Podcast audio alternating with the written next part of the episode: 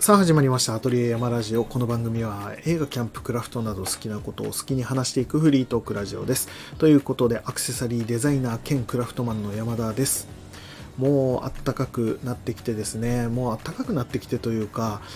なんだろうもう桜が咲いてですね。なんならちょっと散り始めているっていうぐらいの、えー、東北、まあ、宮城県なんですけども昨日もですねちょっと車で出かけた時に桜がですね、えー、見れるところというか、まあ、西公園っていう仙台駅から少し歩いたところにある、え、公園があるんですけどもそこも毎年、え、たくさんの桜が咲いていましてで毎年ですねそこで桜まあお花見をする人たちも多いので出店が出てたりとかしてですねえー、にぎわっているところではあるんですけどもそこの前を昨日はちょっと車で通ることがあったので、えー、見たらですねもう桜も結構散っていてですね、うん、まだ少し残ってはいるんですけどももう見頃は過ぎてしまっているっていう感じではあるもののその出店はたくさんまだ出ていてですね、うん、なんかにぎわってる感じで良かったですね。うんまあ今週の土日、まあ今日までぐらいなんじゃないかなと、来週になったらもうほとんど見れないのかなっていう感じではあるんですけども、まあそんな感じでそろそろこう夏に向けてっていう感じの、えー、季節になってきているのかなと。夏の準備を始めているというか、なんかそんな感じの季節になっているのかなと思いますね。うん、夏は嫌ですね、暑くて。ということでですね、まあそんな感じで昨日はちょっと出かけてきたんですけども、今ちょっとですね、僕忙しい感じになっていて、まあ前にもお話ししてたかと思うんですけども、今、あのウェブ関係のちょっとパソコンのえー、学校に通っていましてその学校に通っているのもそろそろ、えー、卒業というかになるので、え、その前にですね作らなきゃいけないものだったりとかうん制作、まあ、終了制作ってやつですねを今作っているところではあるのでそれの納期というかまあ、期日がもうすぐっていうことでバタバタ今パソコンとにらめっこをしているようなそんな感じではあるんですけどもまあその合間というかに気分転換にですねちょっと出かけようということで、えー、昨日はですね宮城県仙台市の青葉区の綾市っていうところですね、えー、にありますガーデンガーデンっていう、まあ、園芸屋さんって言ったらいいのかな。結構大きいなんだろうもう宮城では多分最大級の大きな園芸屋さんに行ってきました、まあ、植物をたくさん販売しているところですね。そこに行ってきました。えー、めちゃくちゃ良かったですね。すごく楽しかったんですけども、まあ、こないだ話をしたかと思うんですが、最近こう観葉植物のサンスベリア、まあ、サンセベリアとかサンスベリアとか言いますけども、それを買いましたというお話をしたかと思うんですけども、まあ、それがまあ、引き金になってというか、もう植物いいなってなっちゃってて、今植物熱がすごく熱い状態なんですよ。っていうところもあってですね、ちょっとそのガーデンガーデンっていう前々から行きたかったなと思っていたその園芸屋さんに行ってきたんですけども、もう本当にすごい種類の植物が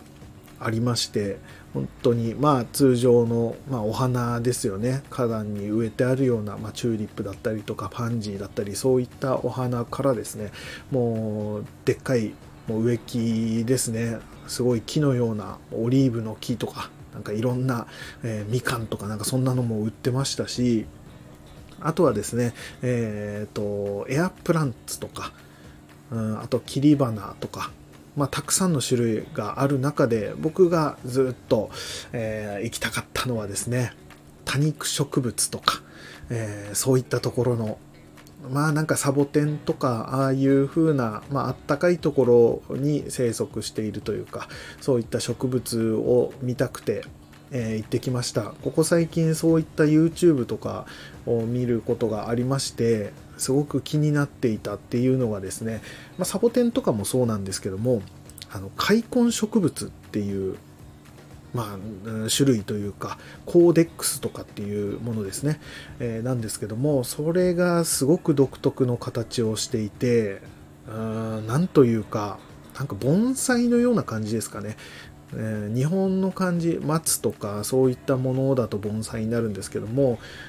アフリカの方の、まあったかいところの植物だったりとかするので、まあ、洋盆栽とかっていう感じのイメージですかね。日本の植物っていうよりはその海外の植物で盆栽っぽい感じの楽しみ方をするようななんかそんな感じの植物でしてね、えーなんだろうサボテンとかは、まあ、多肉植物って呼ばれるものでサボテンが有名かと思うんですけどもサボテンとかアロエとかありますけどもあいつらはですねもうなんか緑色でなんか水分をすごく含んだような植物、まあ、多肉植物だと思うんですけどもその枠の中にあるんだと思うんですねこの開根植物っていうのが。でこの開根植物っていうのはですねなんかもう見た目はですねあーなんだろうな、分かりやすいので言うと、まあ、実際は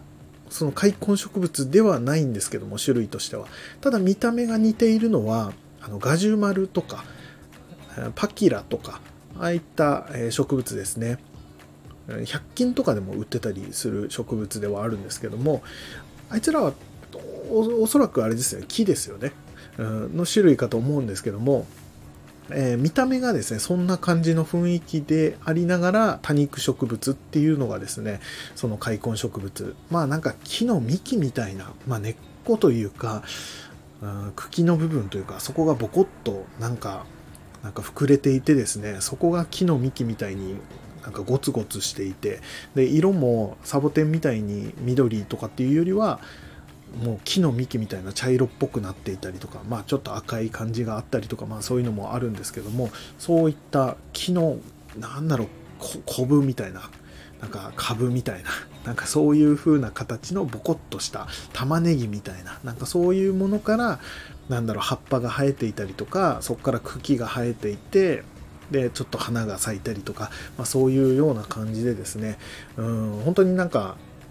盆栽みたいな盆栽も木からこう葉っぱが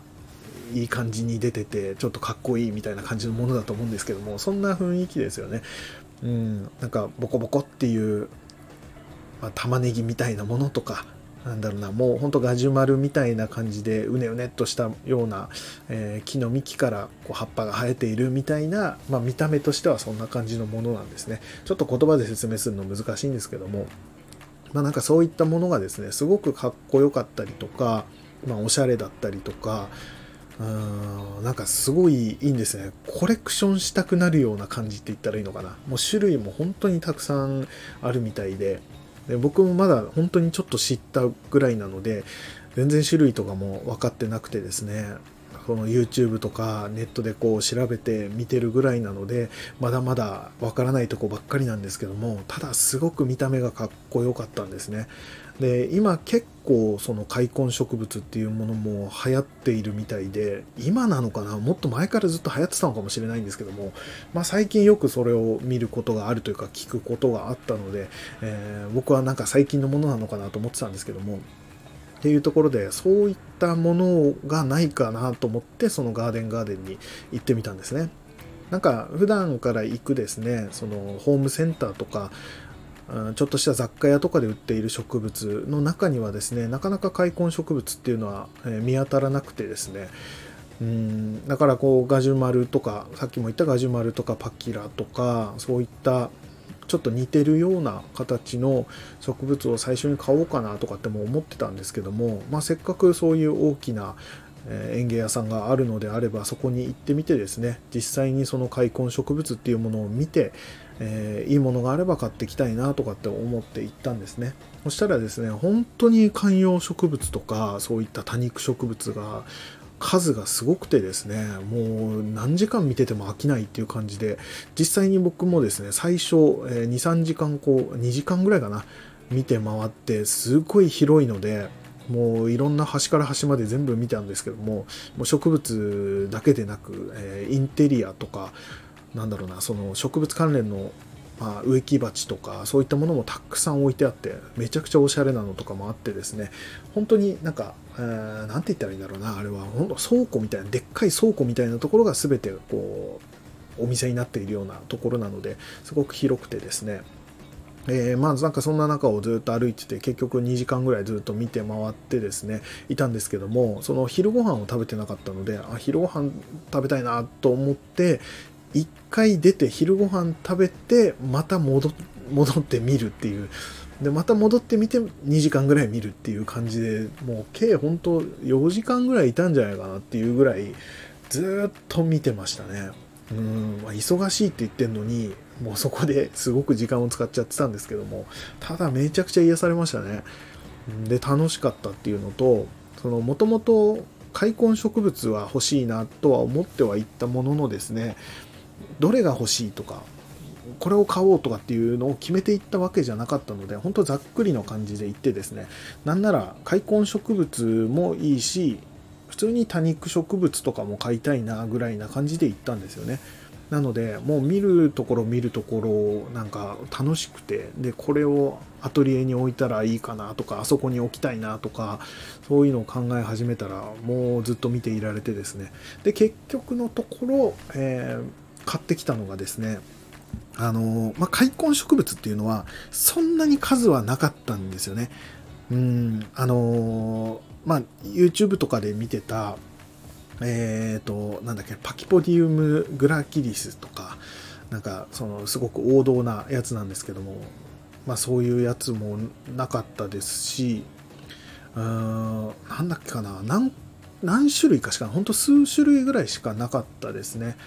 うん。で開墾植物みたいな感じでこうコーナー分けされてたとかいうわけでもないのでもうところどころにポンと置いてあったりしてああこれ開墾植物だみたいな感じで見つけるぐらいの感じだったのであんまり種類はなかったんですけどもただ中でもこうあいいなと思ったのがですね、えー、実際に買ったのがペトペンチアナタレンシスペトペンチアナタレンシスかな、うん、っていうものを買いました。こいつは多分開墾植物だったかと思います。うん、こいつがですね、まあ、あんまり大きいものではないんですね。買ったのはそんなに大きくなくて、その、なんだろう、開根の部分って言ったらいいんですかね。玉ねぎみたいになってる部分がですね、何センチぐらいだろう。4センチとか、そのぐらいの、あんまりまだ大きくなってないようなやつなんですけども、えー、形としては、まあ、スタンド FM の方はちょっと写真載せていまして、ただ、えー、形上、根っこの部分ぐらいしか載せられてないので、その、まあ、玉ねぎみたいな形の写真が載ってるかと思うんですけども、まあ、そういった玉ねぎみたいな小さい4センチぐらいの玉ねぎみたいな、まあ、根っこの部分というか、えー、幹の部分というかそういったものがあったところから1本茎がですね長い茎がスーッと伸びていて、えー、その先にですね20センチぐらいの高さかな。ぐらい茎が伸びていてその先っちょに56枚葉っぱが、えー、細長い葉っぱが出ているっていうような形のものですね。で特徴としてはその葉っぱがですね表面が、まあ、緑色なんですけども葉っぱの裏側がですね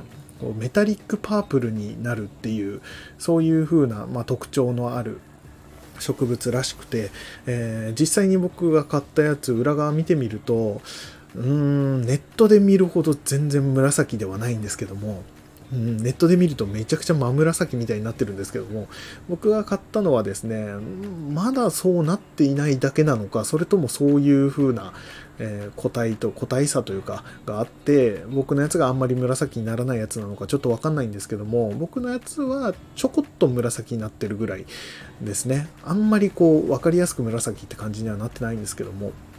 まあ、今後育っていくと紫になっていくのかそれとも新たにこう紫の葉っぱが出てくるのかちょっと分かんないんですけども今の状態では普通に玉ねぎみたいなところから2 0センチぐらいの高さまでの茎が伸びていてその先に56枚緑の葉っぱがついているっていうようなものですね。そいつを買いました。こいつはそんな高いやつじゃなくて本当に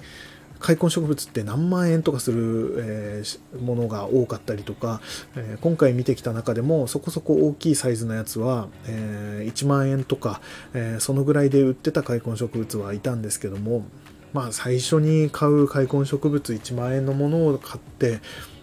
一瞬でこう枯らしてしまったりなんかしたらすごく、あのー、悲しいのでさすがに初心者ということであんまり高いものには手は出さずですね、えーまあ、開墾植物の中で、まあ、形が気に入ったやつの中では一番安かったですかね。1400円ぐらいで買えたんですけども、ただ形がすごい可愛らしくていいなと思って、えー、買いました。こいつをどのぐらいまで育てられるかっていうのもちょっとうん不安もありながらただネットで調べてみたところそんなに難しくはないようなことが書いてあったので、うん、その辺はちょっと、えー、安心しながらまあ、大事に育てていこうかなとは思ってるんですけども、うん、まあ開墾植物ってその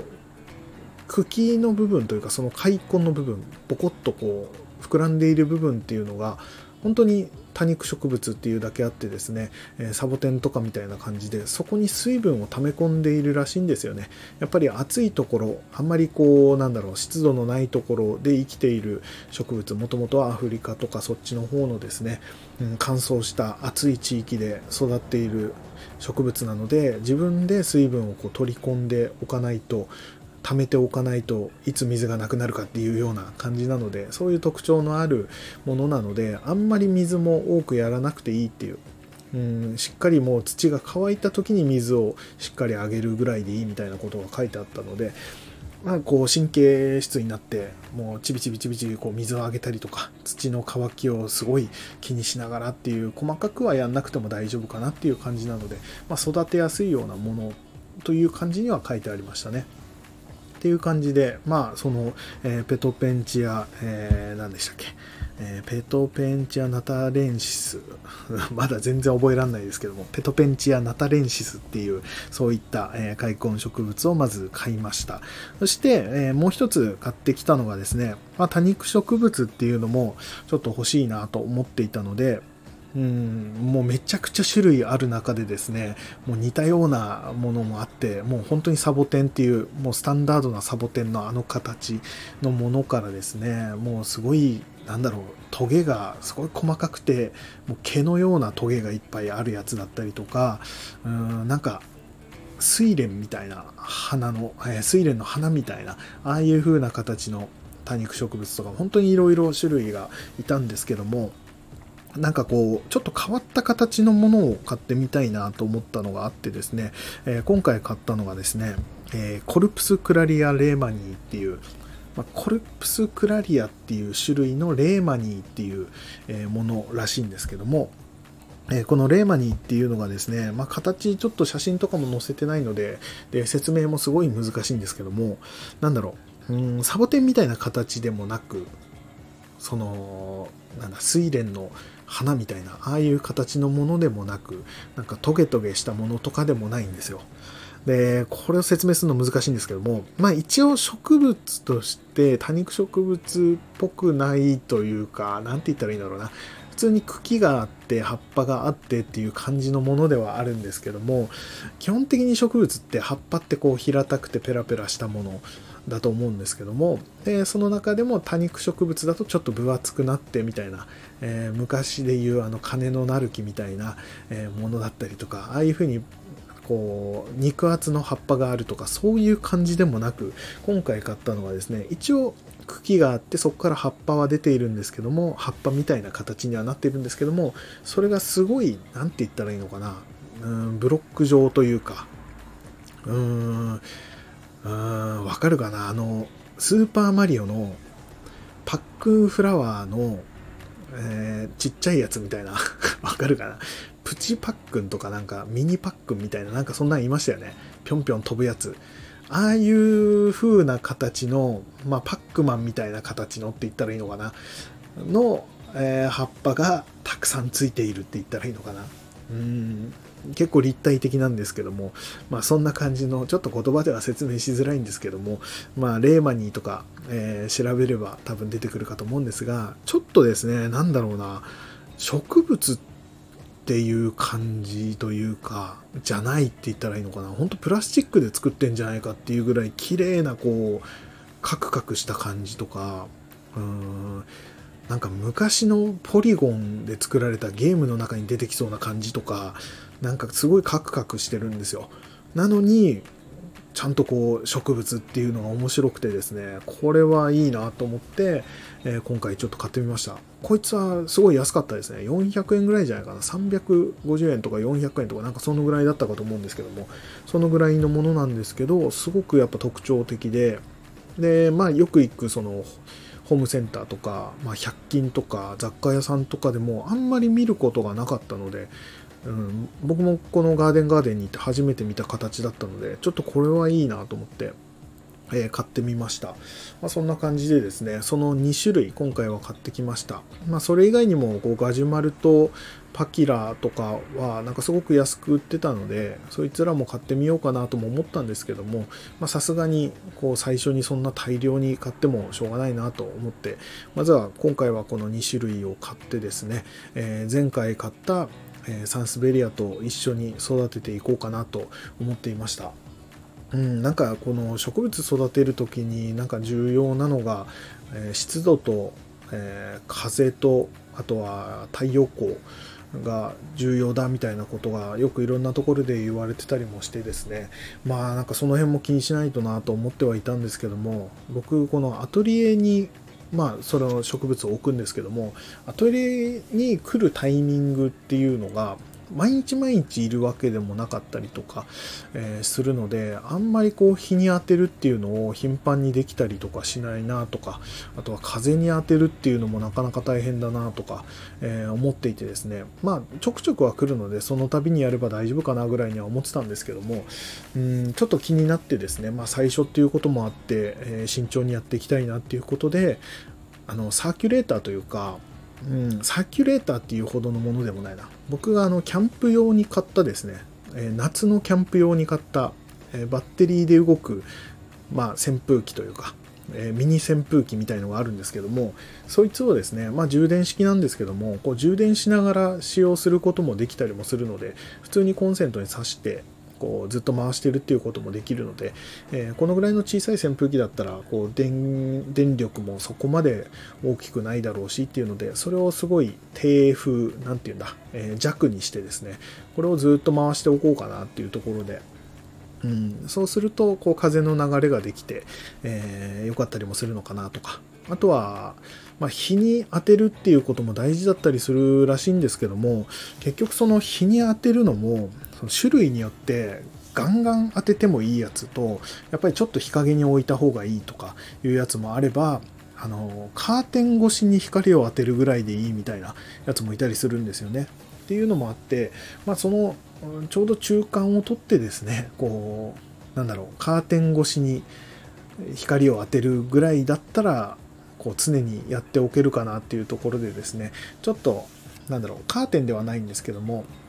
え100均のですね半透明のパネルみたいのが売ってるんですよね。それを組み立ててこうなんだろうな大きな仕切りを作ったりとかができるようなそういったボードみたいのを売ってるんですけどもそいつをですねちょっと組んでですねあの直接的に日の光が当たりすぎないような環境を作って今、えー、置いてたりします。なので一応毎日光は当たっていて太陽光をあまり強くないぐらいで、えー、当たっている状態。でいて、えー、風を一応回してる状態。ただ湿度に関してはアトリエは基本的には湿度は高めの、えー、ところなのでちょっと怖いなっていうところはあるんですけども、まあできるだけ除湿とかもしつつですね、やっていきたいなとかって考えていました。まあそんな感じでずっとこう植物の話してきましたけども、まあ本当にですね、あの、楽しいというか、まあ、今ハマってるからっていうのは、まあ、あるんですけどもすごく楽しいですね。この植物っていうものにここまでハマるとは思ってなかったんですけども。うんこれからその開墾植物っていうのももうちょっとこういろいろ調べてですね、まあ、お金も貯めてですね種類揃えていけたらいいのかなとかって思ってましたね。うんそれでいてなんかこう普通のコレクション、えー、物を買ってフィギュアを買って飾るとか絵を買って飾るとかっていうのともちょっと違ってですね、まあ、生き物なのでちゃんとこう育てていくというかうんでどんどんこう見た目も変わっていくとかそういうところもあるのでまた違う楽しみ方だなと、うん、その開墾植物って形がすごい独特でこうコレクションしたいなって気持ちがすごいあるのも一つ。なんですけどもそれを育ててこう大きくしたいとか、まあ、形がこう少しずつ変わってったりとかもするみたいなので、えー、そういうのを楽しんだりするのも、まあ、長く楽しめる趣味なのかなっていうところで結構なんだろう自分でやってても楽しいというかその調べてるだけでも楽しかったりもするので、うん、すごくそういうコレクションとか、えー、するのが好きな方にはおすすめしたいですね。って言っても僕も本当に始めたばっかりなのでまだまだわからないことだらけなんですけども、えー、今後もですねちょっといろいろ見ながら新しく買ったりなんかした時はその紹介したりとか、えしていきたいなと思いますね。うん、あと今言ったそのえー、青葉区、えー、仙台市の青葉区の綾市にあるガーデンガーデンっていうところめちゃくちゃ大きくて、えー、すごくなんだろうな、え種類もあって楽しくてであのそのインテリアとかそういったいろんな雑貨とかも置いてあったりするって言いましたけどもそれも本当におしゃれで、え見てるだけで本当楽しいっていう場所なので結構見に行くだけでも、うん、おすすめの場所ですね。なんかちょっとしたなんかアイスとか食べられるお店とかもあったりするようなので今回は僕は買わなかったですけども良かったりもしますしで途中に行ったえ、昼ご飯で抜けたんですけども、その昼ご飯に行った店もですね、前にちょっとずっと行きたかった洋食屋さんだったんですけども、そこがすごい近くにあったので、えー、そこもですね、えー、おすすめしたいというか、レストランハングリーハングリーっていうお店がありまして、そこも、うーん、なんて言うんだろう。あそこは1店舗でやってるのかな。うん、チェーン店とかではないと思うんですけども、すごいいい感じの洋食屋さんでですね、まあ、僕食べたのは鉄板ナポリタンに、えー、ハンバーグが乗っているナポバーグだっけかなっていう、まあ、人気ナンバーワンって書いてあったやつを初めて行ったので食べたんですけどもそれも鉄板に乗ったナポリタン。もうスタンダードな味のナポリタンでしたね。に、えー、しっかりした肉の味の、えー、ハンバーグって言ったらいいかな。うん、デミグラスソースがかかったハンバーグがそのナポリタンの上に乗っているのであのシンプルにナポリタンの味を楽しめるっていうのもあるしそのデミグラスソースが垂れてナポリタンと合わさった時のちょっとデミグラス、えー、ナポリタンみたいな。なんかその味もすごい美味しかったのであそこもおすすめですね。本当にすぐ車でえー、数分、5分ぐらい着くような、5分もかかんないのかなっていうぐらいの、えー、距離にあるような、えー、レストラン、ハングリーハングリーっていうお店もありますので、それも合わせてですね、もし、えこっちの方に来る機会がある方は、そういった植物とか興味があれば、ガーデンガーデンで見て、え植物を見て、途中でハングリーハングリーで、え洋食を食べて、で、またガーデンガーデンに戻るっていう、なんかそのプランもすごい楽しいと思います。うん。あそんな感じでですね、えー、一日すごい気分転換で楽しんできました。で、今これからもですね、そういった植物楽しんでやっていきたいと思います。まあなんか、鉢の植え替えとかもですね、えー、簡単にではあるんですけども、したりとか、えー、してですね、それもまた楽しかったりとか、で、結局その、鉢植えっていうのもまた深いというか、うん買ってきた植物をですねどういう鉢に入れるかっていうのも楽しくてしょうがないんですよね。うんまだまだ全然そういった鉢をどこで買えばいいのかとかあのどういった種類があるのかとかも全然分かっていないのでまだ、え、勉強中ではあるんですけどもただやっぱりですね僕はオリジナルオリジナルのものを作りたいというか、えー、なんとか自分で作って他の人が持っていないような、えーそういった鉢植えにしたいっていうふうに思うところがあるのでちょっとですね陶芸で植木鉢を作るっていうのもやってみたいしちょっとそれはハードルが高いなっていうところもあるのでまずはですね売っている鉢にですね塗装をするとか絵を描き込むとかそういうことをしたいなとかうんなんか植木鉢自体に塗装するだけでもいいんですけどもあのプラスチックの鉢植えって結構種類あるんですよね。なのでそのプラスチックの鉢植えに